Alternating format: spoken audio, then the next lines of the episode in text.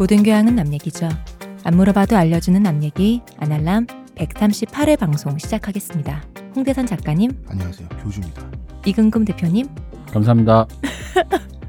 안녕하세요. 시옷입니다. 아 여러분 오랜만에 뵙습니다. 네, 저희가 2주 만에 왔는데 네. 각자 일이 바빠가지고 그 만나서 녹음을 할 수가 없었어요. 그래서 2주 만에 만났는데 녹음을 3주째 만에 우리 어, 하는 그쵸. 거죠? 그래서 저는 제가 좀 최근에 제가 좀 살이 좀 빠졌잖아요. 어 빠졌어요. 그래가지고 이제 살 빠져 아살 빠진 거 자랑해야지 하고 딱 왔는데 대표님이 딱 등장을 하는데 무슨 방건조 오징어가 돼가지고 사람이 저도 깜짝 놀랐어요. 아니 무슨 무슨 일이 있었어요? 왜 이렇게 살이 빠졌어요? 다 바쁘면 그렇게 되는 겁니다. 아 그래요? 근데 전에는 바쁘다고 배 나오더만. 그것은 덜 바빴던 거지.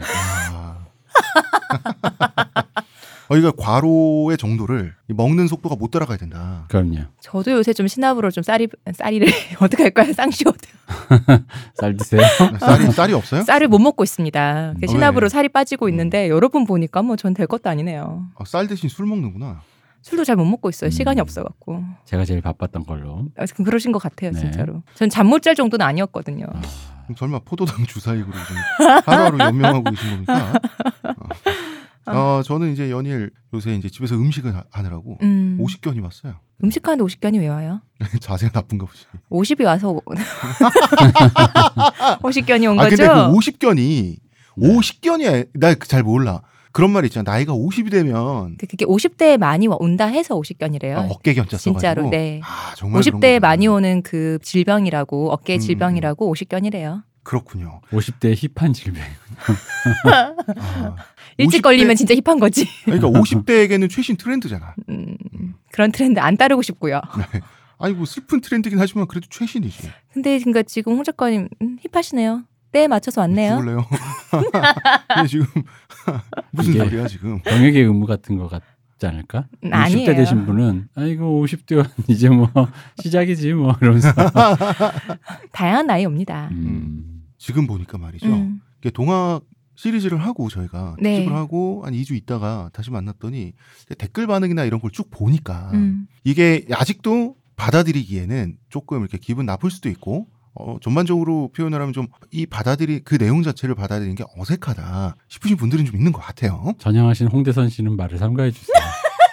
아, 전향이요? 네. 제가 어디로 전향했죠? 그런 댓글이. 있었습니다. 뭐 그런 게 있더라고요. 아, 네. 제가 어디로 전? 내가 그건 또 못 봤나 보다. 못 봤어? 음, 과거에 또 어떻게 살았는지 어, 전향을 전향했대. 그럼 외구의 무리에 내가 전향을 해서 몰라. 보수의 품에 이렇게 들어오시니 안락하지. 저는 이번에 그런 반응을 보면서 느낀 게 네. 저희가 이거 말고 예전에 이미 예전에 유신 특집 때 우리 한번 다 했잖아. 그때 아, 심지어 그치. 박정희 전 대통령 얘기랑 김재규 씨 얘기를 했잖아요. 음. 그래도 우리 그때 반응 이렇지 않았잖아요. 그러니까 그때는 우리가 진짜 정말 아무것도 아니었구나. 우리 정말 근데 사실 이제. 도발적인 거는 따지고 보면 진영 논리에서 도발적인 그때가 더 도발적이었죠. 그니까 그럼에도 불구하고 지금이 더 시끄러운 거 보면은 우리 그때는 진짜 대표님 삐처리 해 주세요. 진짜 우리 이었구나. 근데 나경원은 나경원은 만큼은 마음에 안- 너무 안 들어서 토착 왜구라고 부를 수 있어야 된다. 그 기분은 알겠어요. 그 나경원은 공인이고 요새 보니까 잘못도 많이 하는 것 같아요. 아, 정치인 욕해도 돼요. 그런데 정치인을 특정 정치인을 욕하기 위해서 어, 역사에서 잘못 오용된 단어를 꺼내 쓰는 거는 한 사람을 욕하기 위해서 어떻게 보면 그 역사에 대해서 그에 역사 관련된 쓰러져간 정말 많은 분들에 분들을 대한 무례가 될 수가 있어요. 그 정도까지 혐오가 중요하지 않아요. 다른 언어로 나경원 얼마든지 비난할 수 있어요. 저희 나경원 씨 퓨리오사처럼 머리 깎았어요? 아니요. 이번에 제가 금방 기사 보니까 열 분이 깎는다고 했는데 그중 음. 여섯 분이 안 나오셨대요. 이게 나경원 네 씨가 명만 삭발하셨대요. 그러니까 나경원 씨가 이게 큰 템포를 잃은 게 이때 깎아줘야 돼? 아, 이때 딱 깎고 나경원 씨 좀 인물이 좋잖아요. 이게 사실 이때 중년 여성이 그걸 딱 깎는 순간 진짜 퓨리오사 이거 딱 그건데 눈에 칠도 해? 아 그렇지. 근데 그럼 잠깐만 퓨리오사면 임모탈도 해줘야 되는데 이모탈 후보 누굽니까? 이게 아 좋아. 근데 네. 솔직히 난 이런 말 하고 싶던데 임모탈은 문희상 의원이 제일, 제일 가깝잖아. 아 그러니까 분장에 들어가는 아니 이거 절대 외모로만 얘기한 네. 거야. 분장에 들어가는 품이 제일 안 될 것 같죠. 그러니까 음. 어. 아니 문희상 이 얼굴에서 이미 귀, 귀신 얼굴을 갖고 있는데 아니, 그러니까 국비를 절감하기 위해서는 음. 어 문희상 그분이 음, 희생. 어, 예, 그분이 아. 이제 문모탈로. 아 문모탈. 그게 그다음에 나경원은 이제 그 주 퓨리오사, 어 음. 주어오사 뭐 이런 거 해가지고 아 주어오사 입에 잘안 나리오사. 붙는다. 아 나리오사가 나왔다. 아니 그러니까 필요 그러니까 어쨌든 그 어, 다가 주어 다. 나는 오늘 할 줄 알았어. 아, 그럴 리가 없잖아요. 아니 난 웃긴 게 말이나 그렇게 하지. 그러니까 오늘 안 뭐- 했잖아. 음. 안할 거면 왜 이렇게 폼을 잡았어요? 아이 진짜 나- 이해가 안 가는 거야. 거기 그렇게 용기 있는 사람이 어딨어. 아니 이게 진짜 이게 이 사람들이 진짜 멋쟁이가 이게 사람이 정말 그런 게 정치도 연예인과 비슷해서 이게 멋이 있어야 되거든. 음. 그게 그 사람의 어떤 우리 다음에 얘기할 거지만 디그니티 아닙니까? 디그니티. 아니 근데 대표님은 영어 발음할 때 디그니티 아니까 디그니티. 그런데 나 대표님. 오빠 온 줄. 대표님 이터니티 지금 방금 해봐. 이던 잘하네. 어쨌든 마이 도터 디그니티. 자 어린 더 디그니티. 워터. 예. 이게 디그니티가 없잖아 이 양반들. 그러니까 이게 이게 너무 멋이 없는 거야. 이게 멋이라는 게 그런 데서 오는 거거든. 아니, 뭐 한 번이라도 있었던 적이 있나요? 근데 이제 멋 이코르 존엄은 아닌데 멋이 그렇게 철저하게 없잖아요. 그 존엄하지 않은 거예요. 그러니까 이게 멋이라는 게 사람이 잘못도 할 수 있고 잘못된 욕도 먹을 수 있고 혹은 이 찍었는데 음. 잘못된 진영으로 이렇게 찍 음. 이지선다를 잘못 찍을 수도 음. 있어요. 그러니까 그거야 본인 하는 게 나름인데 멋이라는 게 있잖아. 예를 들어 우리 영삼이 형이 삼당 왔다 하면서 호랑이 굴에 들어 이 그런 그런 워딩은 남기잖아. 응. 그, 그 워딩도 멋있었, 멋있었지만 진짜 지켰어. 우리 주로 얘기하는 가오. 작살냈어. 어. 그러니까 아니 나는 왜냐면 그게 뭐 옛날 구태 정치인들의 그 폼생폼사라고들 또 그 나쁘게도 얘기하기도 하지만 사실은 연예인이나 정치인이나 직업의 어떤 직업적인 속성의 하나라고 난 들어간다고 봐요. 근데 너무 너, 너무 뭐가 없어서 그러니까 그게 좀 흠인 것 같아. 옛날엔 근데 김영삼 YS 영삼홍 있잖아요. 음, 그분 이제 나는 호랑이를 잡기 위해 호랑이 굴에 들어간다라고 했잖아요. 음, 정말 나중에 호랑이를 잡았잖아요. 음. 그 호랑이를 무슨 총으로 이렇게 저격을 해서 잡은 게 아니라 무슨 나무에 거꾸로 매달아 놓고 죽을 때까지 패가지고 야 진짜 어, 너무했어. 이 사람의 어떤 그 기세, 막무가내 이런 거는 또 자기가 한 말도 지키고 그분이 sniper 어. 타입이 아니잖아. 어 그치. 어. 근데 그런 게 있는데 아니 말을 해놓고 이게 뭐 하는 거예요? 어제까지 깎는다 깎는다 해놓고 오늘 뭡니까 이게? 형은 사실 민주주의 국가에서 네. 나와서는 안 되는 대통령이지만 절차적 정당성이라든가 이런 거에 대해서 하여튼 그 이해관계가 없으신 분이기 때문에 그렇죠. 어, 어. 그렇지만 그분 때문에 어쨌든 한 이 나라가 음. 그 우리나라가 압축 성장을 했잖아요. 네. 고도의 압축 성장을 한것 중에 정치적으로 압축 성장을 한 것도 영삼형의 공이 어. 크죠. 그분은 민주화를 이루는 방식이 굉장히 음. 비민주적이죠. 그쵸. 근데 그러니까 압축 어, 성장이 맞아. 되니까. 그 지금 그렇게 투쟁한다고 음. 하는 거 보고 있으니 그 수많은 노동자들이 투쟁할 때아 음. 니네 진짜 우습게 봤구나라는 생각이 들더라고요. 그런 느낌으로 하여간 좀 나는 왜냐면 이번에 머리를 좀 나경원 씨가 좀 예쁘게 깎으면은 난 그게 좀 멋이 있을 거라고 생각했어요. 앞으, 생각보다. 앞으로의 자산이 또 됐겠죠. 어, 근데 어. 어. 하는 거 보고 아 이게 좀 이렇게 디그니티가 없는 거야. 정치가 어차피 없는 빛 아닙니까? 음. 어. 뭐가 없는 건지 모르겠는데 그러니까 나경원 의원의 입장에서만 보는 거예요 지금. 지금 보수 뭐 나다르크 어쩌고 그래가지고 보수 언론이 이미 띄워줬잖아. 그러니까 그치. 오늘 깎기만 했으면 빵빠레 터트려 주려고 에너지 게이지를 쫙 올려놨는데 앞으로 꽃길 걸으시는 아니, 건데. 오늘 깎으면 진짜 어르신들 운다니까. 그럼 저렇게 고운 사람을 저렇게까지 하게 만드는 게 이게 맞냐라고 하면서 그 그치. 또 여- 여자가 머리를 깎는다는 것에 그게 그럼. 임팩트가 더 아, 그- 크잖아요. 그래도 나경 씨 좀 이렇게 그런 왠지 꽃길만 걸어왔을 것 같은 그런 또 좀 그런 외모가 있으니까 실제도 그러셨지 않았을까요? 그러니까 그런 분이 그 어떤 그런 것까지 이제 음. 아그 뭐 우리 동네 진사 때가 아시지 뭐. 그까지. 감수를 했으면 그럼. 정말로 정치인으로서 그쪽 계열에서는 게 흔히 말 어, 정치적 됐을 텐데. 하늘 수 없죠, 뭐. 그래 이렇게 감이 없으니 지금 민주당 있잖아요. 청와대 민주당의 최대 우군은 자한당이에요. 맞아요. 그건 그래요. 어. 아 이거는 대통령과 여당의 지지율이 떨어질 틈을 안 줘요. 그 외에 독전이라는 영화를 보시면 네. 독전 내용이 사실은 자기를 사칭하는 이거 스포입니다.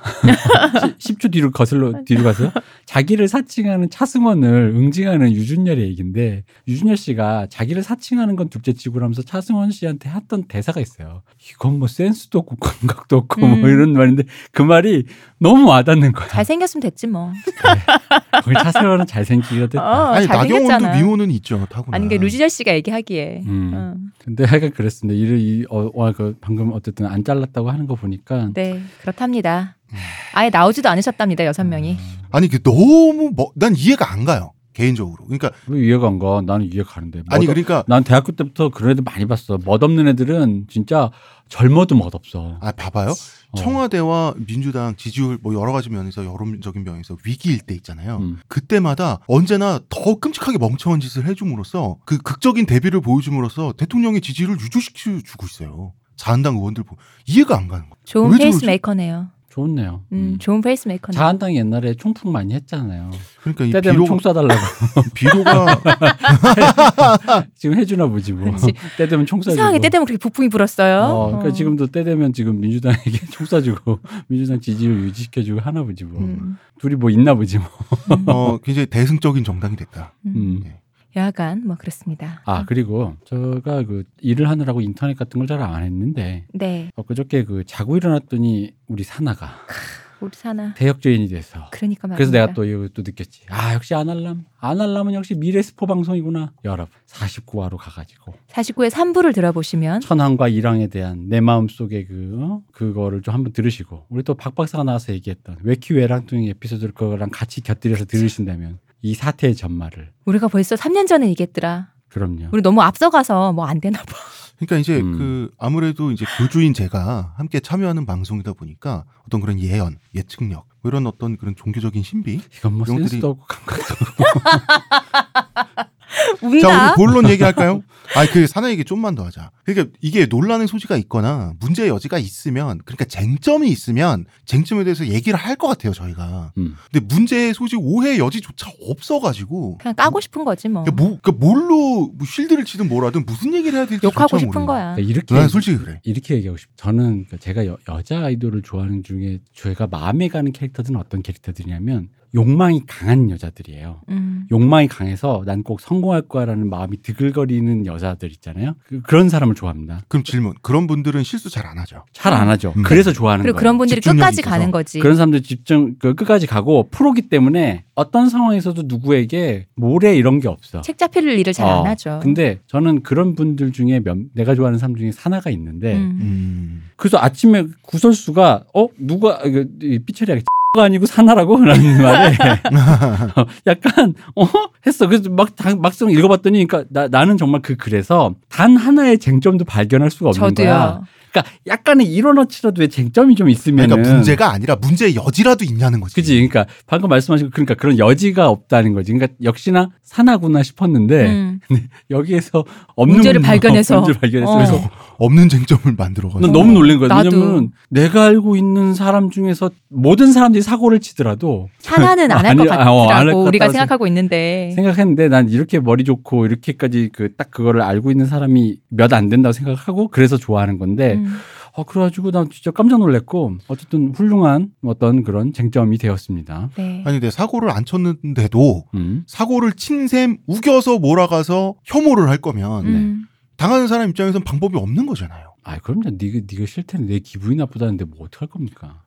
그게 근데 방금 그 얘기가 음. 음. 정당화될 수가 없는 얘기잖아요. 아니. 근데 이게 하지만 그러니까 이게 음. 이게 이게 그러니까 이렇게 생각해야 돼요. 우리 옛날 사연 때그 네. 얘기했었어. 사과를 할- 언제까지 내가 해야 되냐 이런 어, 사연 어, 있었잖아요. 네 네네. 그러니까 당연히 우리도 그런 얘기 했잖아요. 친구한테 외주를 주었는데 어. 그 얘기요. 사과를 상대방 마음 풀릴 때까지 해야죠. 음. 그건 맞죠. 음. 근데 맞는데 그리고 계속 내가 사과할 의향은 있다는데 음. 근데 상대가 내가 사과하는 것까지 플러스 해가지고 너님의 사돈의 팔촌에 나 모든 것까지 다 싸잡아서 이렇게 사과를 안 받으려고 안 받기 음. 위해서 음. 음. 그렇게 하면 안 되잖아. 음. 사- 상대방도 음. 그냥 내 기분이 좀 상했어. 내가 지금 그런 상태가 아니야. 사과를 못 받아주겠어로 끝내야지. 음. 상대방이 내가 기분이 아직 풀리지 않았다고 해서 그러면 안 되는데 뭐랄까 이거는 지금 어떤 그런 느낌인 거야. 그러니까 아니 그렇게까지 지금 이게 기분 나쁠 문제입니까라고 물어보면은 내 기분이 나쁘다고라고 하잖아요. 그래놓고 이제 바로 그 얘기인 거죠. 내가 기분 풀때 사과해야지. 음. 눈 깔고 있어야지. 아니 실제 그런 식의 논리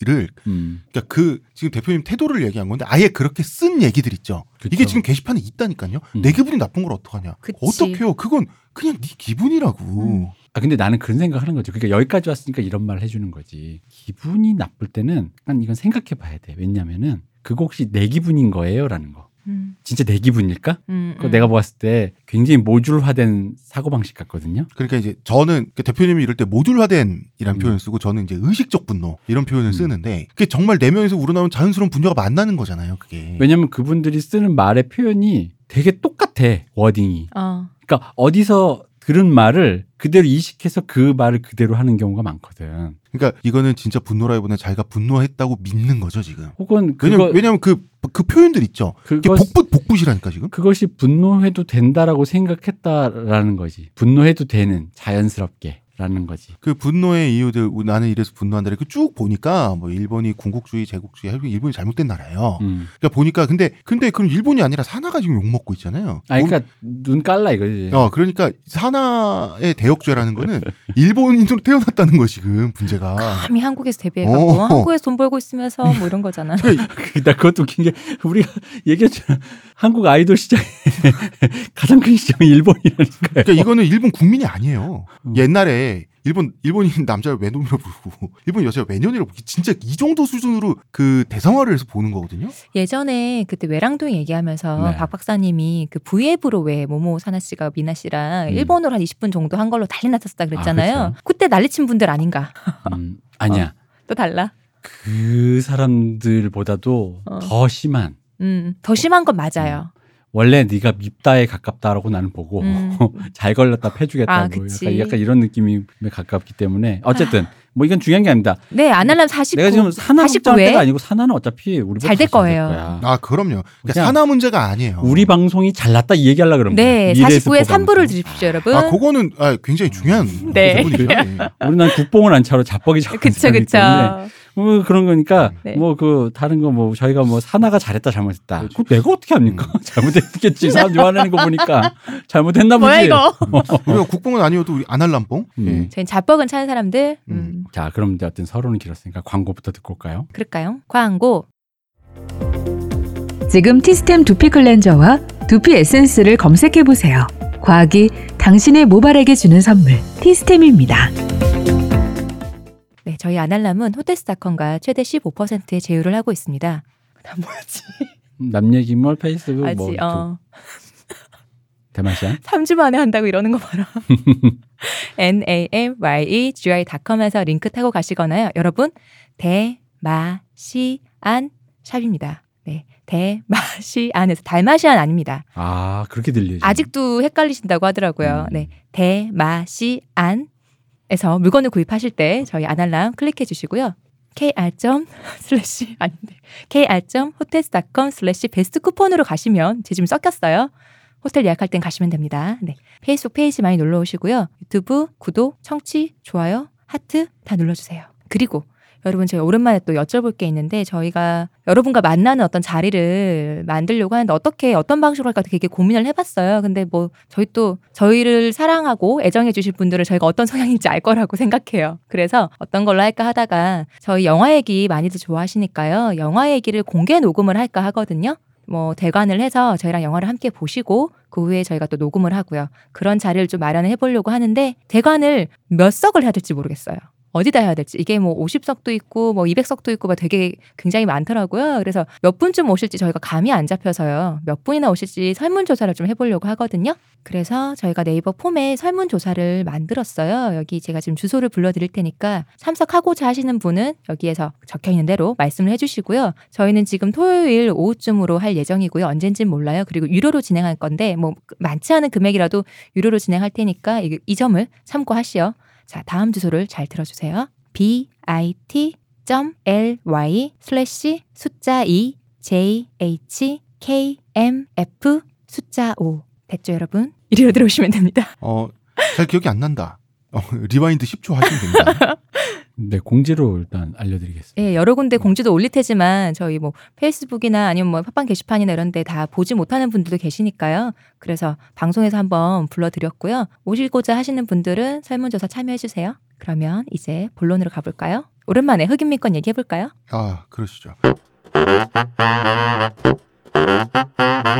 자, 그 수많은 역사를 거쳐서 지금 이제 현대예요. 드디어. 야, 드디어 현대인 거죠. 그 전까지는 미국에 이제 미국사가 사실 다 근대사란 말이에요. 서양 근대사에 해당하는데 음. 이제는 이제 현대에 왔어요. 그러면은 이제 현대는 미국이 이겼어요. 북군이 음. 그래서 노예들을 흑인 노예들 다 해방시켰어요. 정의가 구현됐고 정의가 구현됐고 이제 미국 내에 더 이상의 노예는 법적으로 원칙적으로 없어요. 그런데 산업이라고 하는 것은 노예가 있으면 편리한 산업들이 여전히 있죠. 그러면은 이게 원칙적으로 법적인 노예는 아니에요. 아닌데 실질적인 현실적으로는 노예와 다름없는 사람들을 외국에서 미국인들은 찾게 돼요. 우리 banana republic이라는 표현을 우리도 많이 썼는데 banana republic 이게 바나나는 대표적인 플랜테이션 농업 품목이에요. 그러니까 일개 외국계 회사에 국민의 삶이 좌지우지되는 나라인데 그 나라 전체가 거의 그 회사의 그 뭡니까 플랜테이션 농장화된 국가 있죠. 거대 농장화된 국가죠.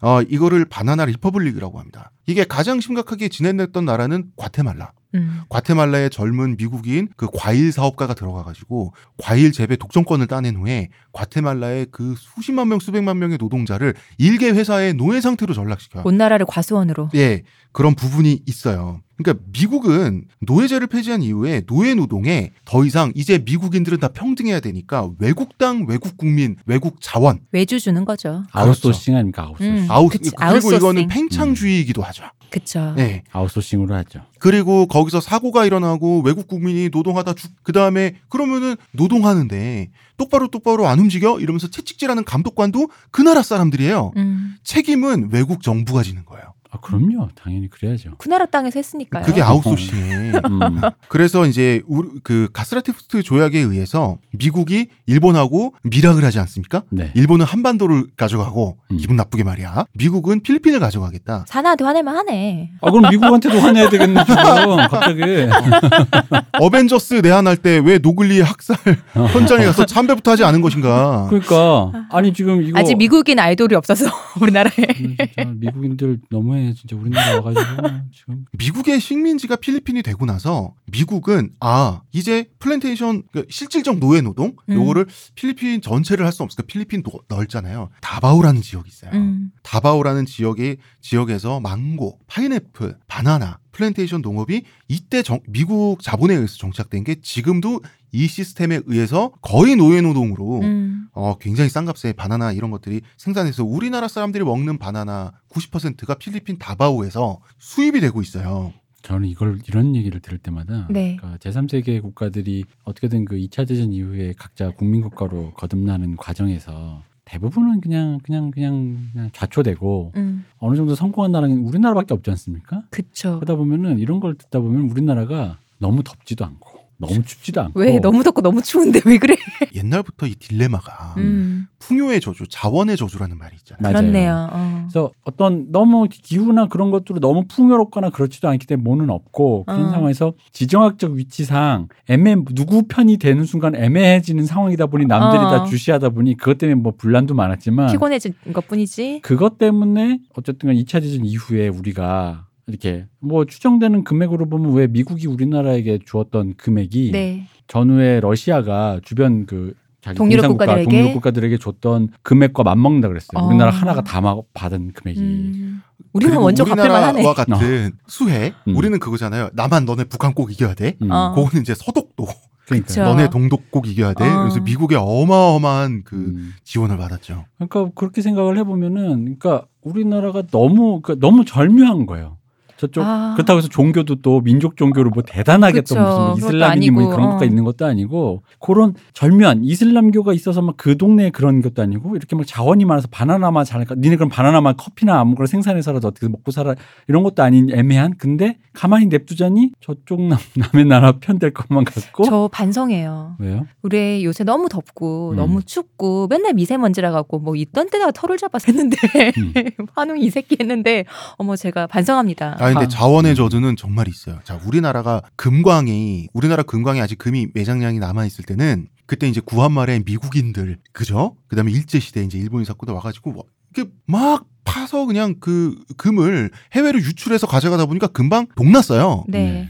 많지 않아서. 그러니까 이 땅엔 뭐가 더 이상 없으니까 방치가 되고 착취하러 오는 어떤 자본이나 그런 게 없어요. 그러니까 원조의 대상만 됐죠. 음. 되게 중요합니다. 근데 필리핀은 말이죠. 땅이 굉장히 풍요로워요. 음. 그쵸. 그지. 어. 2모작, 3모작 하는 곳인데. 예. 그러니까 필리핀 전체가 banana republic은 아니어도 banana city, 음. 바나나 지역은 많은 거예요. 그 대표적인 게 다바오고. 그래서 플랜테이션 노예 노동 시스템 필리핀에 그대로 남아 있거든요. 음. 그러니까 여러분 뭐 아마 이게 가장 편하게 유튜브 들어와서 극한 직업 필리핀 바나나 농장 치시면 아마 나오는 게 있어요. 네. 거기는 바나나 레일 시스템이란 게 있어요. 바나나를 다 레일로 옮겨요. 네. 근데 저 근데- 너무 놀랐어요. 그거 음. 보고. 네. 레일, 레일이면 자동이어야 되잖아. 사람이 끄는데 음. 반수동 아니야, 이거 지금. 자 자본의 입장에서 사람이 더 싸요. 아, 수동 레일이라서 너무 놀랐어요. 예. 어. 자 그 바나나 레일 시스템은 원래 중남미에 원래 정착이 됐었던 거예요. 음.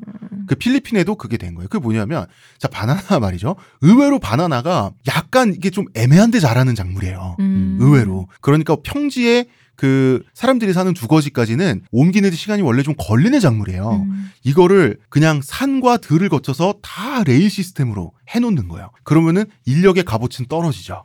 음. 보다 적은 인력으로 대량의 바나나를 옮길 수가 그쵸? 있으니까 그러면은 일하는 게 편해질 거라고 생각하지만 그거는 투입되는 인력비가 자본의 입장에서 적어지는 거지 사람값이 폭락을 하기 때문에 노- 농장 노동자들은 엄청나게 힘들게 일하면서 말도 안 되게 적은 금액을 받아요. 음. 이거는 풍요롭기 때문이고 대량 생산 시스템이 정착돼서 무한정 바나나가 생산되기 때문에 바로 그렇기 때문에 거기서 정말 고된 노동을 하는 필리핀 바나나 노동자들은 바나나를 못 먹어요. 비싸서. 자기들이 수확하는 음. 네. 그들에겐 바나나가 너무나 비싼 거예요. 수출해야 되니까 비싼 거죠. 그런데 필리핀보다 제가 이제 동남아를 다니면서 라오스라는 나라에도 굉장히 여러 번 갔는데 필리핀보다 훨씬 인구도 적고 땅도 척박하고 그다음에 그 바나나가 있지만 바나나 나무 그루 수도 정말 말과 100분의 1 정도 수준으로 적은 라오스란 나라에서는 플랜테이션 시스템이 없어요. 음. 플랜테이션 시스템이 정착하기에는 라오스는 너무 척박해요. 라오스가 좀 우리나라랑 비슷하게 산지도 많고. 산지도 많고. 네. 그러니까 기온도 좀 오락가락하고 예. 우리처럼. 그렇기 때문에 그 나라 사람들은 지나가다가 이웃집 나무에 열린 바나나 그냥 주인한테 목례하고 다 따먹어요. 음. 자기들이 먹어도 되는 거군요. 먹어도 되는 거예요. 이 얘기 들으니까 예전에 조선 시대에서 이게 풍요의 저주라는 거죠. 그 상감님께 왕에게 진상했던 그 품목들이 다 있었잖아요. 곡물이 음. 있었잖아요. 그때 제주도에서 제주도 곡물 당연히 귤이잖아요. 근데 그때 그 제주도 목사가 제주도 혐오를 멈춰 주세요. 아니 귤이 많이 난다고요. 음. 귤은 유일하게 제주도 났으니까 그래서 귤을 당연히 진상을 했는데 당시에 목사들 그 제주 목사들이 너무 횡포가 심해서 처음에 귤이 열렸을 때 익기 전에 열렸을 때 개수를 헤아려서 나중에 딸 때 이것보다 적으면은 더 돈으로 문다든지 이런 식으로 음. 엄청나게 횡포가 심했대요. 근데 이게 익다 보면 떨어지는 것도 당연히 있고 못 쓰는 것도 있을 거 아닌데 그런 거에 아랑곳하지 않는 거죠. 음, 비바람 몰아치고 거. 그래서 제주도민들이 못 살겠으니까 밤에 몰래 뜨거운 물을 나무에 뿌리에 부어서 그러니까 나무를 고사시켰다고 음. 그러더라고요. 그게 너무 착취가 심해서 그게 생각나요. 그래서 banana republic 얘기를 하다 보니까. 그 비슷한 거예요. 무한정 뽑아 먹으려고 하면 음. 거기 있는 사람들은 죽어나는 건데 그쵸. 그러니까 오히려 아니 그 라오스- 나무가 없는 게 나은 거지. 그러니까 그 척박하고 별거 아닌 라오스 사람들이 그 사람들은 훨씬 바나나를 먹을 수 있고 과일을 행복한 거예요. 그 플랜테이션 그 농업에 착취당하진 않았다. 아 그럼요. 착취당할 거리가 없으니까 음. 음. 우리나라랑 비슷한 거죠. 음. 우리나라 옛 우리나라가 만약에 풍요로워서 그 선진국 자본의 banana republic으로 만약에 전락했다. 음. 그러면은 그럼 일제 시대 그 소작 농민들의 비참한 삶 hyper 버전이 돼요. 아마 감도 못 따먹었을 거예요. 우리는 지금 케이팝 republic입니다. 아 그렇죠. 자 그래서 미국 내 열려요? 오늘 빌 와, 오늘 빌보드 탔단 말이야. 아, 그치 맞아. 어. 자 그래서 미국 내 인종을 거쳐서 흑인들에 대한 인권도 보장이 된 반면에 네, 이제 착취는 아예 외국으로 가서 음. 팽창되는 거예요. 그렇죠. 이쪽 국내 착취가 끝나면 또 이제 해외에서 착취할 거리를 원하고 음. 근데 미국이란 나라의 또 특이한 점. 요새 그 미국, 미국 관련해서 미국을 조롱하는 가장 유명한 나인개그나 포채널 이런 데 짤방이 음. 어디서 석유가 발견됐다고? 어, 그 나라에 민주주의가 필요하겠구나. 그쵸. 누가 석유 나는 예, 소리를 그 내었어. 독백을 하는 게 그 미국 흰머리 독수리 있죠. 그거거든요. 음. 네. 그 최근에 저는 본 거 그 개그 다른 또 밈으로 본 게 고흐가 그림을 그릴 때 유화에 오일을 굉장히 많이 썼잖아요. 네. 그 물감도 되게 치닥치닥 바르고 그때 미국인들이 이 지금 여기 고흐의 그림에서 오일이 있다는 걸 알았으면은 공기로 그림을 침공했을 거라고 그런 아니, 것도 그거야. 있더라고요. 잠깐만 그러면 Sounds like they need some democracy. some democracy. 그치. 무식하게 고호에게 민주화를 시킨다. 이건 일베식의 표현이긴 한데 고호가 민주화 당했겠는데 어쨌든 아 요게 요렇게 이 세상이 참 이게 단어가 요렇게 연결이 되는구나. 그러게요.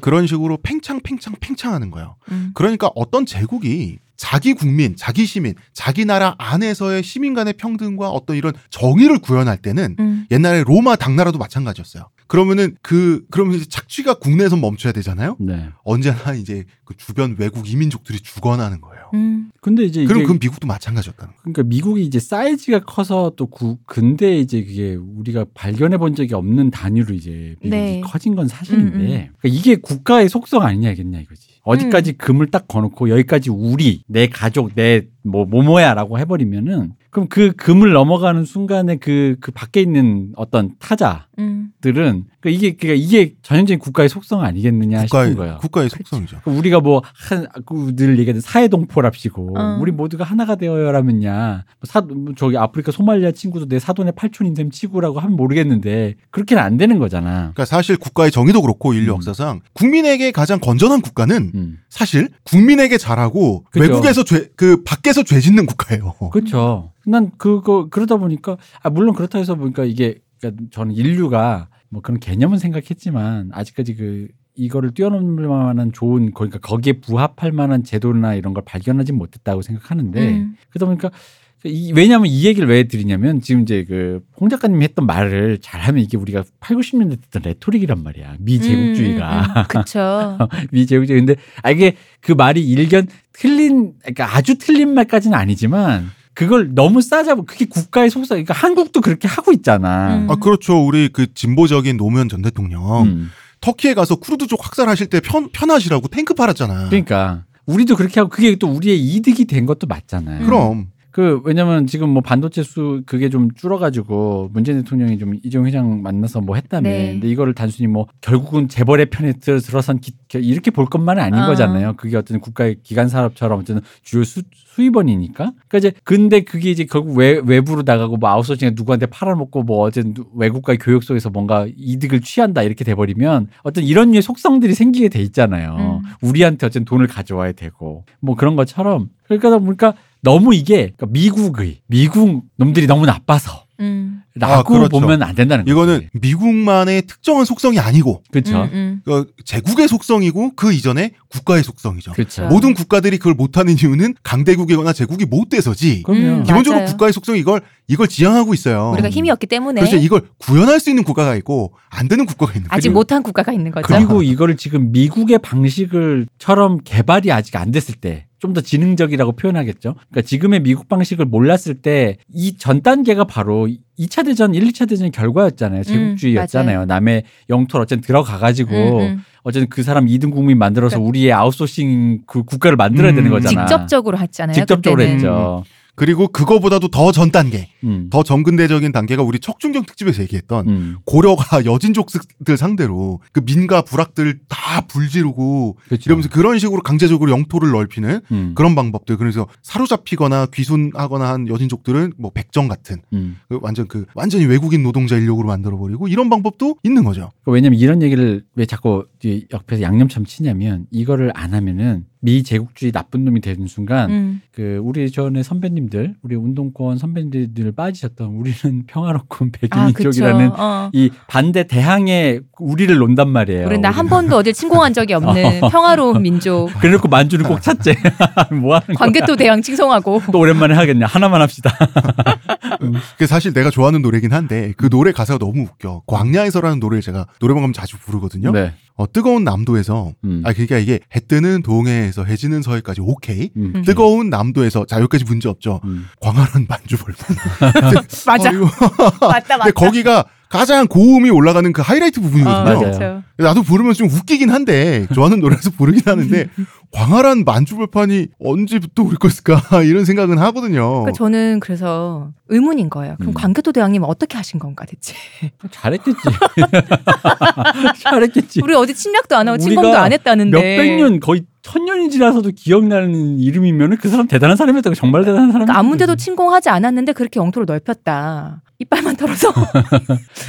그래서 어쨌든 우리가 순백에 순수하게 너무나도 정직하게 혈통이 아름답게 그런 건 없다라는 음. 거 그거야말로 신화니까 그거를 감안하고 이 미국 역사 타자의 역사를 이해하면서 들어가야지 안 그러면 미국 놈들 진짜 한심하고만 아 그리고 진짜 상조 못할 종자들. 어. 우, 우리나라의 기라성 같은 문호 네. 중에 굉장히 그 정신 세계가 이제 좀 독특하신 그러나 이제 문학실용 존경 받으실 만한 이 박경리라는 어, 대문호가 계십니다. 아우 박경리 대문호 대단하시죠. 네. 예, 어 이분이 되게 웃긴 게 어, 일본 학자들한테 어 일본의 인문학과 한국의 인문학을 비교해 주세요. 그러면 음. 일본은 인문학이 원래 없는 나라라고.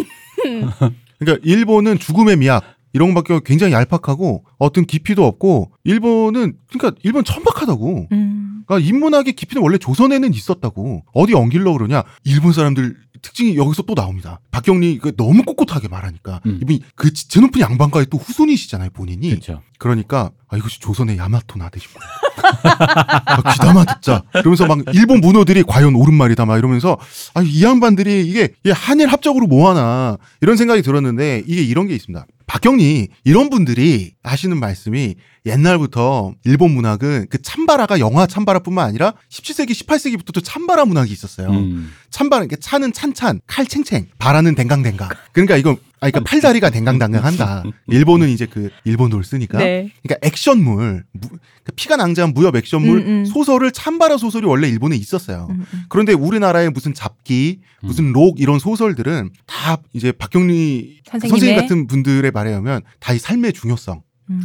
그 다음에 가족주의, 음. 그 다음에 다 시어머니 어 고, 고생하다가 고부 갈등 해결하고 화해, 음. 상생 이런 걸로 나아가지 않냐. 이게 얼마나 건전한 이 땅의 이 토지 위에 서 있는 그분이 또 대표적인 토지지 않습니까? 그런데 그 일본의 참바로스를 비교가 되냐. 아 이게 그 두 민족의 수준을 가늠한다는 식으로 말씀하신 적이 있는데 제가 그 기억이 나는데 어 사실 18세기 조선에서 가장 히트한 소설이 삼랑전, 이 사부로 전이라고 음. 일본의 참바라 소설 번역한 거였어요. 그러니까 조선 선비들도 맨날 분만 잡고 있다가 이 화끈한 액션물 재밌잖아요. 소설이 번역돼서 들어오니까 너무 좋아한 거예요. 그래서 이게 조선 전체 베스트셀러가 됐어요. 그래가지고 조선의 사신이 일본에 가면 이제 그 소설 속에서 사부로라는 주인공이 아주 고독한 사무라이 검객으로 살다가 아주 그 장렬한 최후를 맞는 고독한 죽음을 맞는 그 장소가 있는데 그게 실제 지명이에요. 음. 그래서 사신들이 업무 보러 갈 때 그 거기 를 꼭 들러서 갔어요. 사진 찍고 근데 사진을 옛날에 셀카를 못 찍으니까 아 삼랑이 죽은 곳에 오니 나무에 아, 파 아, 누구 왔다가 지어야지. 시 한 수 지어서 그 시 갖고 가서 나 거기서 시, 시 지었다. 어. 그래 마치 한류 드라마 팬이 나무에 대선이 왔다가 하면 써놔야지. 어 그러니까 우리나라에 와가지고 드라마에 나온 장소 그러니까 그 정도로 이 삼랑전이 우리나라에서 대베스트셀러가 됐거든요. 그러면 아니 박완서 선생님 왜 우리는 아 박완사입니다. 어. 아 박경리 선생님 왜 어찌하여 우리는 우리 조사님들은 그런 소설에 열광을 하였나이까 박경리 선생님 토지 읽어보면 진짜 박경리 매트릭스인 게요. 매트릭스 아니 왜냐면은 그 주인공 서희 빼고 주인공이 괴롭히러 나오는 사람들이 네.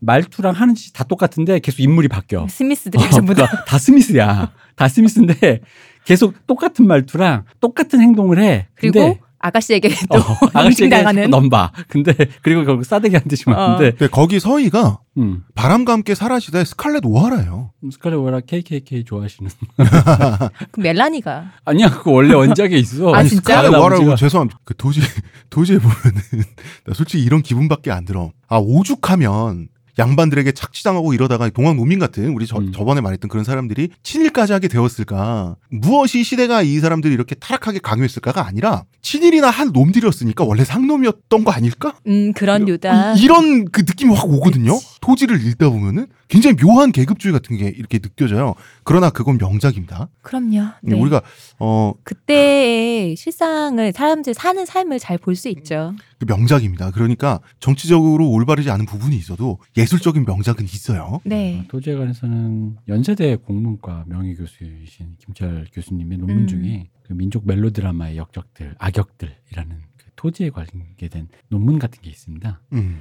논문이라면 작은 어떤 글인데 네. 토지의 일본인이라는 건데 음. 이 글이 재밌어요. 음. 방금 제가 말한 이거 매트릭스 아니냐라는 거를 굉장히 이 어쨌든 국문학 교수님이니까 네. 굉장히 비판적으로 아주 세부적으로 아주 조목조목 뜯어서 이게 말이 되냐 이 토지라는 소설이 이게 이게 개인의 상상에서 이게 그러니까 이분은 약간 비판적으로 쓰시거든요. 네. 그러면서 이 구조 자체가 일본이라는 걸 까기 위해서 만들어내는 것 치고 너무 좀 개인적으로 보기엔 조악하다 이런 아. 느낌으로 이제 쓰- 비판하신 건데 그 글이 되게 재밌거든요. 왜 토지가 이 모양인가. 근데 나 한 번 읽어보시면 되게 흥미로워요. 다시 한번 제목 얘기해 주세요. 예, 그 민족 멜로 드라마의 악역들. 네. 아 대시? 제목도 마음에 든다. 어. 대쉬 토지의 일본인. 음. 김철 교수님. 어, 토지. 김철 교수님. 진짜 딱 그거다. 매트릭스의 스미스. 네. 어. 그래서 네. 왜냐면 이분의 그 저 말했던 그 논지가 여기 그때에서 나와요. 네. 아니면 이렇게 계속 똑같은 사람이 나오는 것 같은데 음. 이게 몇십 년 동안 연재됐다고 뭐 이런 뭐 이런 거를 음. 우리처럼 드립인데 우리는 네. 학적 용어로 이제 점잖게 말씀을 하시죠. 네. 참고 되시라 봅니다. 네. 어, 남북 전쟁이 끝났는데 자 흑인들에 대한 인식은 남북 전쟁 기와 남북 전쟁 이후 흑인들이 해방된 후에 달라질 수밖에 없죠. 자, 시대가 변하면 그 위치도 변하고 그 서로 바라보는 인식도 변하죠. 네. 그런데 이제 남북 전쟁기 때 흑인들에 대한 인식 가장 쟁점이 됐던 거, 그딱 하나로 설명할 수 있어요. 톰 아저씨의 오두막. 자, 지금은 흑인이 흑인에게 만약에 톰 아저씨의 오두막, 너 톰 아저씨 엉클 톰이라고 부르면 엄청난 모욕이죠. 백인들한테 알랑방귀 끼는 백인 밑에서 어떻게 먹고 살려고 그 빌붙어 있는 음, 음. 혹은 뭐 백인의 조력자 정도 뭐 이 정도의 굉장히 모욕적인 언사로 이렇게 얘기를 하죠. 그래서 왜 에인말이란 영화를 보면 에미넴 백인 도와주는 네. 그 흑인 DJ 그 삼촌이 있잖아. 음. 그래서 그 사람이 엉클톰이란 말을 들었을 때 아 이건 좀 너한테 너무 심한데 약간 이런 표정 짓는 음. 그런 장면이 나와요. 그런데 엉클톰은 처음 소설로 쓰여져서 미국과 영국에서 베스트셀러가 될 때는 흑인의 인권을 견인했어요. 그쵸. 흑인도 이러한 애환이 있고 슬픔이 있고 이런 고독을 느끼고 어, 흑인의 비극도 정말 하나의 인간의 오롯한 비극이라는 점을 보여준 소설이었잖아요. 음. 그 점에서 이거는 굉장히 진보적인 소설이었어요. 이게 남부 쪽에서 직접 맞닥뜨리지 않는 사람들은 노예제가 있고 노예들이 착취당하고 학대당, 학대당하고 있다는 걸 알지만 자세한 실상을 몰랐는데 엉클토스 케빈에서 굉장히 자세하게 실상 그 실제로 있는 일들만 거의 다루다 보니까 이 정도 였사가 된 거죠. 그런데 엉클 톰은 노예잖아요. 근데 지금의 기준에서 보면 흑인들이 보기에는 엉클 톰의 행동들, 사고 방식, 주인집 도련님들에 대한 그 친절 음. 이런 것들이 굉장히 굴욕적으로 느껴질 수는 있어요. 음, 음. 그렇기 때문에 엉클 톰이라고 하는 거, 이 소설이라는 존재 자체에 대해서도 흑인들은 좀 찝찝하거나 불쾌해해요. 그러니까 엉클 톰이라고 부르는 게 욕이란 말이야. 그런데 자, 우리가 시혜적인 태도를 현대에 와서 그 태도는 너의 시각은 시혜적이야. 너무 동정적이야. 누구를 동정하고 있어. 우열이 갈라졌어. 이런 말을 비판적으로 우리가 쓰잖아요. 그런데 한번 생각해 보면 시혜적 시선이 과연 부도덕한 것인가? 이런 생각은 들어요. 예전에 한번 대표님이 그 말씀 하셨잖아요. 그 시혜적인 것에 대해서 뭐 시혜적인 것을 하는 게 나쁜 게 아니라 이것에서 위계가 생겨서 누군가가 누구한테 준다는 그런 관점에서 이게 문제가 생기는 거라고 말씀을 한번 하셨잖아요. 그럼요. 이뭐 그러니까 동정하지 마. 동정받는 게 조금 자존심 상할 수는 있죠. 돈으로 내놔. 어 근데 뭐 왜? 근데 동정... 동정, 돈으로 주세요. 그냥. 동정도 좋은 공감이고 그 비공감? 음. 무공감보다는 나은 단계의 어떤 그거예요. 그럼요. 음. 그 시혜가 우리가 이 얘기를 또 했었다. 그 누굽니까 리빙스톤 얘기하면서 네. 이제 그 얘기를 했었죠. 음. 시대적 한계는 있을지어도 분명히 사- 터- 서 있는 위치, 부지위, 조건 이런 것들이 분명한 차등이 있는 사- 현실에서 그 현실은 잘못됐지만 거기서 더 나은 위치에 있는 사람이 고통받는 사람에 대해서 동정하고 시해하는 거 그거는 그거 자체로 착한 거잖아. 이런 그럼. 시선을 가질 수 있다는 게 측은지심이 있다는 얘기잖아요. 그럼요. 건 인간이라면 가져야 될 어떤 마음가짐이잖아요. 근데 이제 그 PC라고 하는 게 굉장히 강박화되다 보면 그것까지도 다 드러내서 필요 없어 저리 꺼져가 돼버리면 어느 순간부터는 대화가 안 통하는 지점에. 그럼 우리 다 혼자 살아야 돼. 야, 그러니까 맞아요. 그러니까 그런 PC가 그러니까 PC는 태도라니까. 음. 저, 저 사람과 나랑 지금 안 맞는데 그렇다고 해서 저 사람의 성질을 긁을 필요가 없어. 왜 어떤 대승적으로 어쨌든 우리가 뭔 일을 해감에 있어서 크게 결여되는 게 아니라면. 음, 음. 근데 그거는 이 사람의 지금 어떤 그게 그 사람 기준에서 뭐 예를 들어 썩어 빠진 생각이라 하더라도 뇌까지 이렇게 음, 끄집어내서 하려고 하면 그거는 씻어주겠어. 어, 그거는 PC가 아니지. 그건 그거대로 폭력인 거잖아요. brainwashing. 어. 뇌 드라이클리닝? 그 아, 뭐, 썰렁했다 죄송합니다. 그러니까 그 무슨 세뇌 그 옛날 많이 퍼졌던 6, 70년대 그 스파이물에서 많이 나왔던 네. 그뭐 냉전 시대 때 네. 그 세뇌 당한다 이런 거잖아요. 음. 그래가지고 이렇게 MK 울트라 맞죠? 아 MK 울트라. 어. 그것처럼 세뇌를 하면 사람이 그런 쪽으로 강제로 사상이 편향된다 뭐 음. 이런 류의 그런 어떤 신화들이 있는 건데 그러니까 그런 생각인 거지. 이 사람의 생각을 뼛속까지 고쳐야 그러니까 우리 저기 뭐 이렇게 라든가 이 사람들이 미워하는 건 그런 거거든. 그러니까 그 사람이 그렇거나 그 처음에는 그냥 놀이 정도로 음. 끝나다가 이제 갑자기 이제 이 사람의 생각 자체가 싫어지면서 생각이 다 고쳐졌으면 좋겠고 음. 그러면서 이제 그 사람의 생각이 완전 이제 말종이 되어버리는 음. 이제 그런 단계까지 가는 거잖아요. 하, 난좀 이제 이제는 그쯤 되면 이제 그건 이제 PC가 아니지. 음. 그건 강박이지. 강박이죠. 그건 결벽증이야. 음, 음, 음. 어. 그러니까 태도일 때까지가 PC인 거잖아요. 그죠. 근데 그거는 일종의 교조가 된단 말이에요. 음. 어, 자, 이제 노예가 해방이 됐어요. 자, 그렇게 치열하게 인류 보편의 정의를 추구했던 북부와 어떻게 보면 그 지역적 기득권, 지역주의를 추구했던 남부가 싸워서 어떻게 보면 어떻게 진보와 보편주의가 이겼잖아요. 네. 그리고 흑인들이 다 해방이 됐으니까 파라다이스가 펼쳐진 것 같았죠. 음. 시- 실제로 파라다이스적인 풍경은 일어났어요. 자, 연방 그리고 공화당은 전쟁 끝나고 나서 1877년까지 말이죠. 미 전역을 지배했죠. 이거는 뭐 전쟁에서 이겼으니까 군정 통치를 가는 거예요. 그래서 우리나라도 미군정이 있었고 어 그다음에 또 일본에도 미군정이 있었잖아요. 이게 원래 남북 전쟁이 이게 프리퀄이라니까 모든 게 음. 남북 전쟁도 남부를 군정으로 통치했어요. 음. 북부가 남부의 군 병력을 주둔시켰죠. 이거는 어떤 면에서 보면 어떤 면도 아니야. 그냥 점령군이라고 볼 수도 있는 거죠. 점령군이죠. 예. 음. 그러니까 선거 결과에서도 공화당 전선 시대가 열리죠. 왜냐하면 북부에서 민주당을 지지할 리가 없죠. 음. 저, 저 노예제 찬성이 나는 저 인간, 응? 말종들 말이야. 남부에서도 민주당을 지지를 안 해줘요. 왜냐하면 니네 때문에 전쟁에서 패배했잖아요. 음. 민주당은 원죄가 있었어요. 그래서 전쟁이 끝나고 나서 10년이 조금 넘는 시대, 시대까지를 미국에서는 어, Reconstruction Era라고 불러요. 그러니까 전쟁 복구 기간이라고 부르거든요. 어, 이 기간 동안에 민주당은 사실 망해야 되잖아요, 이제. 음. 그쵸. 그런데 새 생명을 얻어요. 그리고 남부 사람들은 반공화당 정서를 아주 이전보다 더 강력하게 가지게 돼요. 그 이유가 뭐냐. 자, 정의가 승리한다는 것에는 정의가 승리했다라고 하는 어떤 그 슬로건, 그 믿음에는 저는 이렇게 봐요. 거기에는 분명히 감정적으로 소외되는 사람들이 있어요. 자, 공화당은 전쟁 끝난 다음에 최초의 흑인 상원의원, 하원, 하원의원을 배출했어요. 음. 아름다운 장면이죠. 최초의 흑인 상원은 상원은 미국에서 엄청 높은 자리거든요. 이 사람 이름이 히람 로즈 레블스라는 사람이에요. 그런데 이 사람이 미시시피 주에서 선출됐어요. 음. 공화당의 굉장히 고의적인 그 공천이죠. 전략 공천이 대표적인 노예주니까요. 음. 대표적인 노예주니까 본때를 보여주기 위해서였죠. 그리고 최초의 하원 의원은 레이니라는 사람인데 역시 이 사람도 사우스 캐롤라이나에서 선출됐어요. 네. 이것도 전략 공천이죠. 음. 그죠. 그러니까 어 흑인 무시하고 싫어하는 그 노예주 출신 그 백인들 있잖아요. 음. 음. 그 지역구를 아예 흑인이 지배하게 만들어 버리는 음. 거예요. 그러니까 이게 이게 흔히 말하는 이게 정의로 보일 수도 있지만 이게 흔히 말하는 이게 점령군 행세인 거잖아요. 음.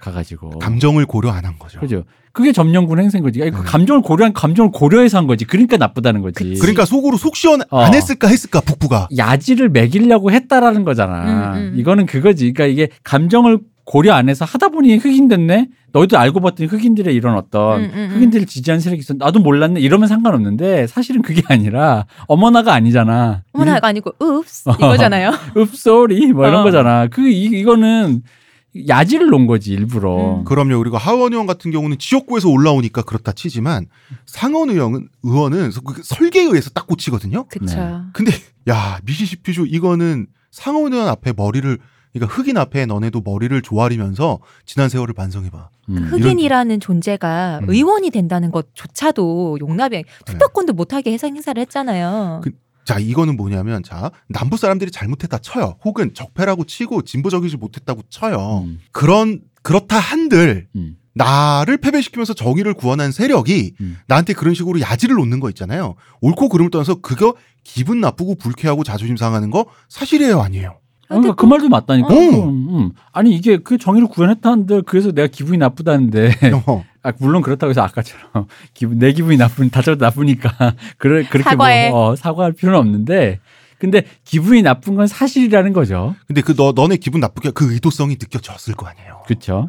그러니까 이제 흑인 상원의원 배출 이게 북부에서는 그 뉴욕 타임즈 뭐 이런 진보 언론 뭐 이런 데서는 공화당에서는 이게 진보 시대 변화 이거에 거- 완전 꽂힌 거예요. 음. 야 진보가 우리나라에 드디어 꼽혔어. 어 남부 백인들 니네 보고 있나? 어 우리가 이렇게 세상을 진보시키고 있는데 고개를 조아리란 말이야. 근데 그 점도 이해 가지 않아요? 이렇게 남부 이제 전쟁을 통했으니까 어, 남부 전쟁을 해서 노예 해방을 했잖아요. 그러면은 수많은 그런 지금 우리가 지금 패권을 잡고 있는 주도권을 잡고 있는데 이때 뭔가 보여주는 게 있어야 될 거 아니에요. 음. 난 저는 그 점에서는 또 이해가 그런데 북부에서 하는 것보다는 더 훨씬 충격 효과가 크잖아요. 그리고 북부 사람들이 굉장히 신나했어요. 그러니까 이게 어벤져스의 시빌 워를 보면 음, 마치 이런 느낌인 거죠. 둘이 싸울 수는 있어요. 음, 싸우는데 싸우더라도 인피니티 워 때 보면 어쨌든 만나잖아요. 좀 어색하지만 네, 같이 살아간다라는 전제로는 그렇게 해야 되지. 그치. 근데 이게 같은 나라 사람이라고 생각 안 한 거지. 미개한 거지. 미개한 놈들을 내가 정의 구현해 준 거지. 전쟁. 끝난 지 얼마 안 됐으니까. 음. 미개한 놈 정의 구현해 준 거. 그 그게 마치 이런 거라는 거지. 아이언맨 때리고 갈 때 아이언맨이 캡틴 아메리카 그 말 하잖아요. 윈터 솔저에서 아니 그 시빌 워에서 그거 우리 아빠가 만들어 준 거야 해서 야 얘, 그, 옛다 가져라 이러잖아. 그치 그치. 그, 그 채찍 우리 아빠 거야. 뭐 이런 거 있잖아.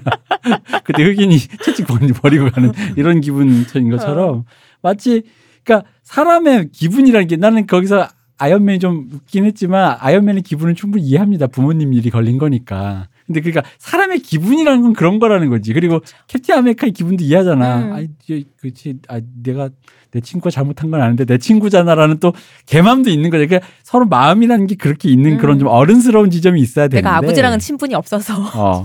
그러니까 거기서도 아이언맨의 목숨을 끊진 않잖아요. 그쵸. 그냥 우리가 친구였는데 이렇게 됐다잖아요. 음. 그, 그 정도의 어른스러움은 있어야 되는데 가서 야지를 먹이고 음, 음. 아이언맨 사실 아무것도 아니야. 걔 껍데기 벗기면 나한테 한 방에 뭐 이런 식으로 이렇게 캡틴 아메리카가 술집에서 떠들고 다녔다 생각해봐. 돈만 많아. 어, 그, 그러니까 이러면 안 된다는 거지. 군대는 주둔해 있고 어. 그리고 이제 뉴욕 기반 언론사에 이제 만평이 이런 만평이 유- 굉장히 역사적으로 유명하게 남았어요. 이게 뭐냐면 레블스를 오셀로로 묘사하는 거예요. 음. 셰익스피어 연극에서 오셀로가 흑인 주인공이잖아요. 네. 이 사람을 정말 그 증오하고 싫어하고 아주 그 비겁한 그, 그 백인 악역 이 사람이 이아고인데 전임 민주당 상원 의원을 이아고로 묘사한 만평을 그렸어요. 음. 그래서 Time works wonder 만평 제목이 크, 시대가 변하니 좋구만. 음. 그러면은 그 만평은 사실 관심법이에요. 남부에 있는 모든 백인들을 다 이아고로 만든 거거든요. 음. 그쵸. 그, 그 보면은 내가 내가 사실 나 남부에도 분명히 흑인 노예로 착취하면 안 된다라고 생각하는 진보적인 사람들이 분명히 남부에도 있었고 많았어요.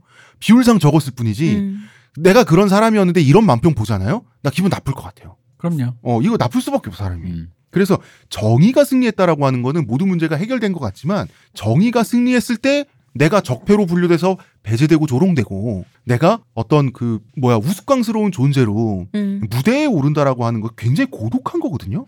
정의란 말을 진짜 함부로 쓰면 안 되는 게 생각해보면 여러분이 그런 거 있지 않습니까? 이게 저 어릴 때부터 네. 정의를 구현하는 주인공들을 음. 다룬 만화, 음. 그러니까 애들 수준에서 보는 만화부터 네. 뭐 어벤져스나 배트맨, 다크나이트 이 정도 수준까지 네. 갔을 때 봐도 정의 구현을 할 때 상대방은 대부분 중이들이에요. 빌런들이. 음. 타노스 얼마나 주, 빌런 중입니까? 중이병. 중이병이잖아요. 네. 어, 이렇게 하면 안 될 것 같아 하면서 세상을 지가 네가 구할 필요 없어 임마 해도 안 돼 내가 구할 거야 이러잖아. 그게 그 중이들인데 왜 이렇게 악역은 중이밖에 없을까 제가 궁금한 적이 있어요. 좀 음. 어른스러운 주인공. 근데 네. 악역이 어른스러워지면은 그러면 정의가 아니야. 그럼 걔는 걔의 정의가 있는 거지. 그러니까 우리 주인공이 구현하는 게 정의가, 정의가 아닌 아닌 거지. 거죠. 그건 상대적인 거지 그냥. 네네. 내 신념일 뿐인 거지. 음, 음. 그건 정의라는 말로 표현할 수가 없는 거죠. 음, 음. 그러니까 아 여기서 악역을 빌런을 좀 더 업그레이드 시키는 어른스러움을 업그레이드 시키는 순간 얘기가 달라지는구나. 음, 음. 그러니까 왜 배트맨이 그걸 마- 잘 구현했잖아요. 네. 악당의 깊이를 주는 순간 음. 갑자기 이 얘기가 산으로 가면서 배트맨이 과연 조커가 어. 과연이라는 그런 갸우뚱을 우리에게 선사했던 어떤 신선한 시각을 줬던 건데 음. 정의라는 말 진짜 함부로 하면 안 된다 그러니까. 어 근데 정의가 익었다는 것의 풍경을 당시에 북부 정치인들, 공화당 네. 그 지지자들, 북군 출신 사람들은 꽤 즐겼어요. 굉장히 신나 있고 뉴스를 엄청나게 신나는 뉴스들을 소비했습니다. 그 신나는 뉴스 중에 로버트 스몰스라는 흑인의 음, 그 모험담이 있어요. 음, 남부의 노예였는데 네. 그 이 분을 소유한 노예주가 네. 백인 그 노예주가 배도 소유하고 있었어요. 음. 이 배가 미국의 해안을 왔다 갔다 하면서 무역도 하고 장사도 하는 그런 배였어요. 그런데 이게 남북 전쟁이 일어나니까 이 배가 징발돼 가지고 군함으로 쓰였어요. 남부 해군에. 음. 그런데 원래 이 배를 로버트 스몰스라는 노예가 몰고 다녔거든요. 네. 그러니까 남북 전쟁이 일어나고 나서도 몰고 다닌 거예요. 어. 그러다가 함선을 몰고 함선째 북군에 귀, 귀향해 버려요. 음. 귀순해 버려요. 그리고 귀순하는 과정에 중간에 세워 가지고 자기 가족들 다 데리고 어.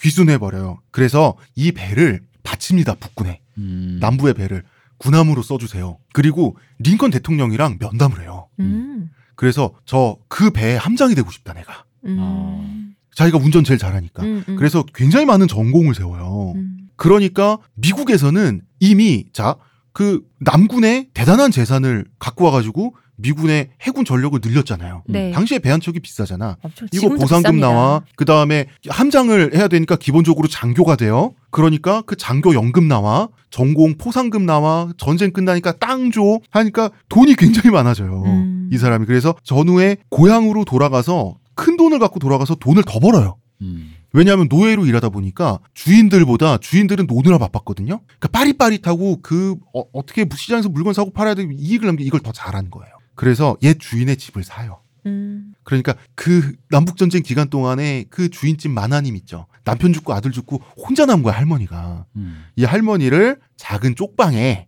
이제 지낼 수 있게 해 줘, 주는데 이게 음. 배려해 준 건지 하녀로 쓴 건지 잘 모르겠어요. 뭔가 좀 묘하죠. 좋게 생각합시다. 그분이 내가 아니길 빕니다. 그런데 이 스몰스와. 어, 음. 스몰스와 같은 예들이 많아요. 자, 음. 전후의 폐허 속에서 노예에 의존해서 거대한 부를 이 남부 백인들은 축적했어요. 네. 그러니까 다 몰락합니다. 죽기도 많이 죽고 그 자리를 북군 출신들이 차지했어요. 음. 그러니까 이게 남부 사람들이 보기에 굉장히 뭐 불쾌하고 서러울 수밖에 없는 게 저 농장 우리 나랑 평생 알던 내 이웃집 가족 거였거든요. 그쵸. 근데 그 가족들은 나 어디 살아서 다 죽었대. 북부 말투를 쓰는 북부인이 와가지고 그 농장주 행세를 하면서 떵떵거리고 살고 있는 거예요. 그 점령군 와 있고. 음. 그런데 그 북군 출신 중에 흑인들이 또 많았어요. 그쵸. 흑인들이 또 많았어요. 우리 왜? 얘기했었죠. 예, 왜? 북부에는 이미 흑인이던 뭡니까 백인이던 갖고 있는 땅들이 더 이제 늘어날 게 없어요. 많이 이제 부동산이 꽉 차가지고 남부에 남부인들 많이 죽었지. 남부는 땅도 넓잖아. 인구도 음. 밀도도 적고 그러니까 새로운 부동산 부자가 이제 나도 돼야겠는데 흑인들도 돼야겠는데 남부가 만만한 거. 쟤네 전쟁에서도 지고 인종차별주의자들 저거.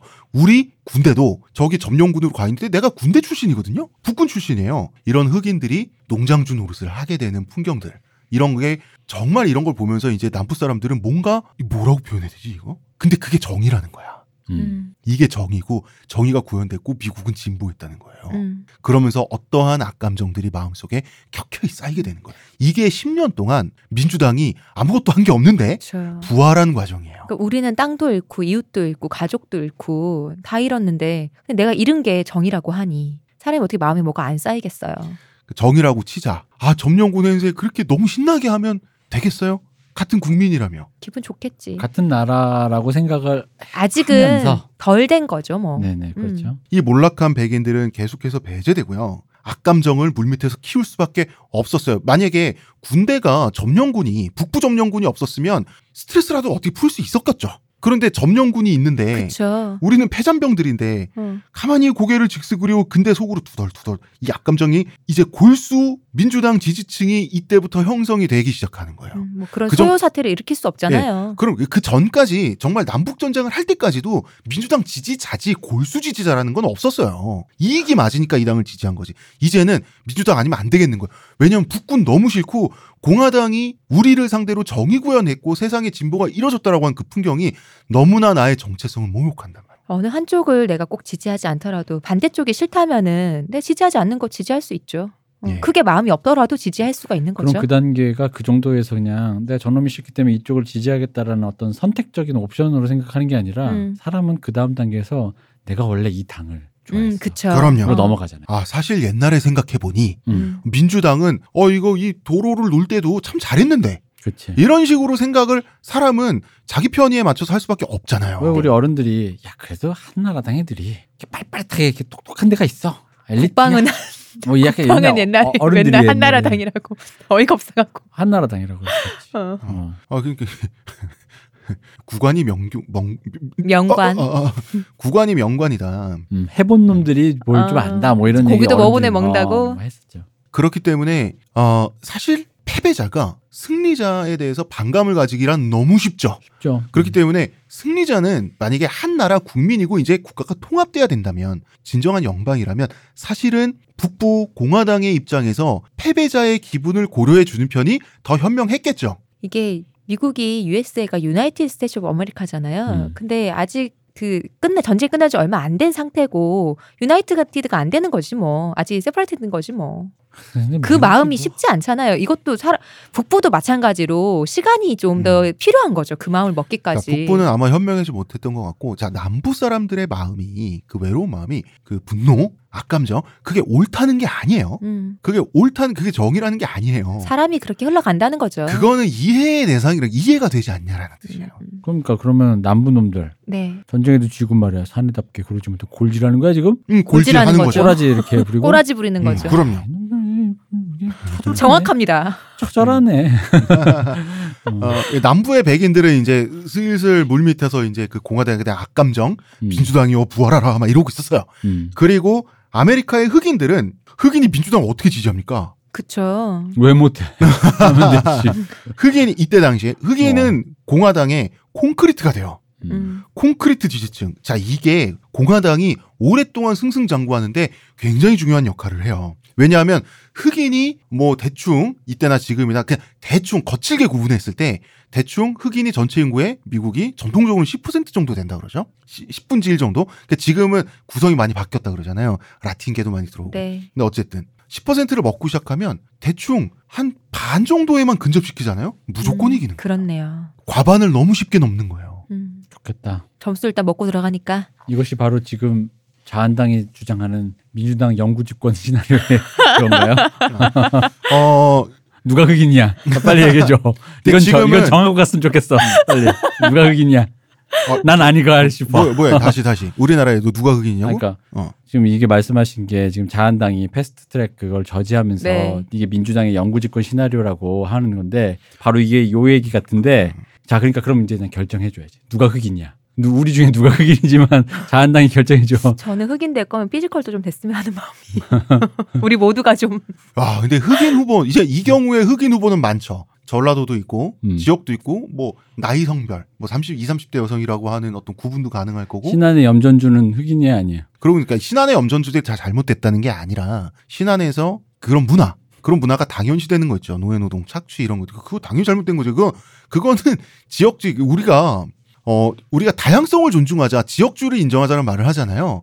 그건 언제나 보편성에 입각한 상태에서 인- 존중을 하는 거예요. 우리가 이제 양보할 수 없는 부분이 있는 겁니다. 어 오- 오늘 얘기가 자꾸 빠지는군요. 자 지금 우리 공화당의 콘크리트 지지층이 흑인들이 대줬는데 지금하고 반대죠. 네. 지금은 흑인들 하면 대체로 민주당 거의 90% 이상 민주당을 지지하죠. 음. 음. 그런데 아직도 공화당을 지지하는 흑인들이 소수 있어요. 음. 그럼 이 사람들은 뭐냐? 흑인들의 변절자란 말이냐? 아니에요. 이 사람들은 옛날부터 지금까지 흑인으로서 지지하는 정당을 그 집안 전체가 세대를 공화당이- 안 바꾼 사람. 예전부터 공화당이 지금까지 네. 갔다. 김일성 지지하는 사람 있어요 되게 있어 되게 재밌는 게 남북 전쟁 이후에 혹은 그 전부터 음. 이 즈음에 불을 거머쥔 흑인 가문들 있죠. 네. 이 사람들 후손일 가능성이 높아요. 공화당 지지 흑인들은. 음, 음. 이분은 공화당이 승리한 전쟁을 통해서 직접적인 이익을 받던 사람들이에요. 음. 그러니까 의리가 있잖아요. 깔끔하네. 네, 의리가 있잖아요. 음. 이후에 경제적 지위를 쟁취한 흑인에게도 공화당 지지 성향은 높게 나타나요. 음. 음. 근데 흑인 전체로 보면 공화당 지지 흑인은 10% 이하, 90% 이상이 현재는 민주당을 지지합니다. 자, 이 이런 굉장히 이런 것들이 있습니다. 이게 이런 차이는 어떻게 나타나냐면 아무래도 내가 먹고 사 됐고 조상에게서 물려받은 유산이 있고 내가 먹고 사는 문제가 걱정이 없잖아요. 음. 내 곳간이 차 있잖아요. 마음이 여유롭잖아요. 그러면 인간은 역사적 의리를 따질 수 있어요. 우리 흑인이 어떻게 해서 미국에서 여기까지 왔는데 그러면 공화당의 이 치열했던 공을 인정해 줄 수 있잖아요. 한 100년, 150년 세월을 거슬러 올라가서 그렇지 않아요? 그런데 당장 지금 먹고 살기 힘들잖아요? 그럼 지금 당장 복지 정책 몇 개 더 해주는 민주당이 더 나한테 급한 거예요. 이런 식으로 갈라질 수 있는 거죠. 흑인은 의리가 없다 가난한 흑인은 의리가 없다 아, 영화 의- 제목인데 의리랑은 상관이 없는 겁니다. 이거 조지 클룬이 나오는 코미디 영화일 것 같아 의리랑은 상관이 없다기보다 오히려 의리와 상관이 있는 얘기예요. 네. 의리와. 그러니까 민주당 지지하는 흑인은 그 흑인들 나름대로는 민주당과의 의리를 지키는 거예요. 음. 음, 음. 그래서 내일 얘기할 수 있을지 없을지 모르겠는데 마틴 루터 킹이라는 사람 있지 않습니까? 네. 네. 이 사람 중산층 배경이에요. 공화당 지지자예요. 그런데 이 사람의 가계를 보면은 그 플랜테이션 집단 노예 노동 그 목화밭에서 한 사람이 없어요. 초창기에 계약노비로 들어온 그 흑인 있죠. 음. 그 흑인의 후손이에요. 그리고 아마도 주인집 딸내미에 해당하는 아일랜드계 백인 여성과 최초의 그 흑인 음. 고조 할아버지가 결혼해가지고 루터킹 가문이 이제 존속이 된 거예요. 음. 그러니까 목화밭 이런 거랑 상관이 없어요. 그러니까 아직도 공화당을 지지할 수 있는 거예요. 이 가문은. 처음부터 공화당이 출범할 때부터 북부에서 노예 해방론이 등장할 때부터 흑인의 권리를 처음부터 인정받을 때부터 주요 지지자로서 함께 왔거든요. 그런데 이러한 모습은 자 흑인이 흑인을 봤을 때 나 당연히 민주당인 줄 알았는데 아우 자기 집안은 옛날부터 자기도 그렇고 할아버지 때부터 공화당 지지한다. 그러면 흑인들은 약간 고깝게 볼 수밖에 없어요. 왜 그럴까요? 야 쟤네 잘 사는 흑인이구나. 우리랑 다른 신분이네. 이런 고까운 심리가 들어갈 수밖에 없어요. 왜 대부분 잘 사는 건 사실이니까. 음. 이런 것들이 또 있습니다. 즉 분명히 마틴 루터 킹처럼 초창기 계약 노비 착취를 덜 당한 그 우리가 수없이 얘기했던 계약 노비의 후손인 흑인이 있을 것이고 그 다음에 아프리카에서 좀 정말 짐짝처럼 끌려와가지고 목화 농장에서 막 채찍질 맞아가면서 그 됐다가 노예 노동하다가 갑자기 노예 해방이 되면서 자유를 얻은 흑인의 후손이 있을 거 아니에요. 네. 전자가 마틴 루터 킹 같은 경우가 전자가 거의 대부분 더 부유하고 생활이 안정적이에요. 아직도 그 유산이라는 건 남는 거기 때문에. 그러면은 이 정말 플랜테이션 노예 노동의 후손들은 야 니들은 좋겠다. 역사적 의리를 따질 그런 인문학적 의리를 따질 여유가 있어서 정말 좋겠네. 야 여기는 고까움이 있을 수밖에 없는 거예요. 뭐 피부색만 토착백이나. 같, 어, 그, 그치 그치. 피부색만 같다 뿐이지. 토착 KKK 같은 뭐 아, 이런, 그런 거지. 어. 이런 겁니다. 그래서 마틴 루터 킹을 배격하는 흑인 운동 집단 있잖아요. 네. 그 주요 논리가 마틴 루터 킹의 조상들 진정한 고통을 느껴본 적이 없다. 음. 너네 채찍 맞아봤냐? 이것도 피해자 정치죠. 이런 것들이 또 있습니다. 이런 것들이 복잡하게 현대에는 얽히게 되는 거예요. 이것들이 우리 블랙팬더 와칸다 형이 비브라늄으로 채찍 하나 만들어줘야겠네. 자, 1부는 일단 여기까지 정리를 해야 될 것 같아요. 네. 예. 어, 이제 슬슬 오고 있죠. 현대적인 이 갈등에. 우리가 현대, 지금의 모습의 힌트들이 많이 나왔고요. 이제 내일 이번 주 내용을 또 싹 정리해 보도록 하죠. 글쎄요. 글쎄요. 자, 1부 여기까지 하겠습니다. 문화평론가 이동규 대표님. 어, 오늘은 오랜만에 해가지고 네. 드립이 많았네요. 아, 드림이 많았습니다. 뭐, 초반에 또 할 얘기가 많았어요. 뭐 다음 회에도 네. 더 하도록 하겠습니다.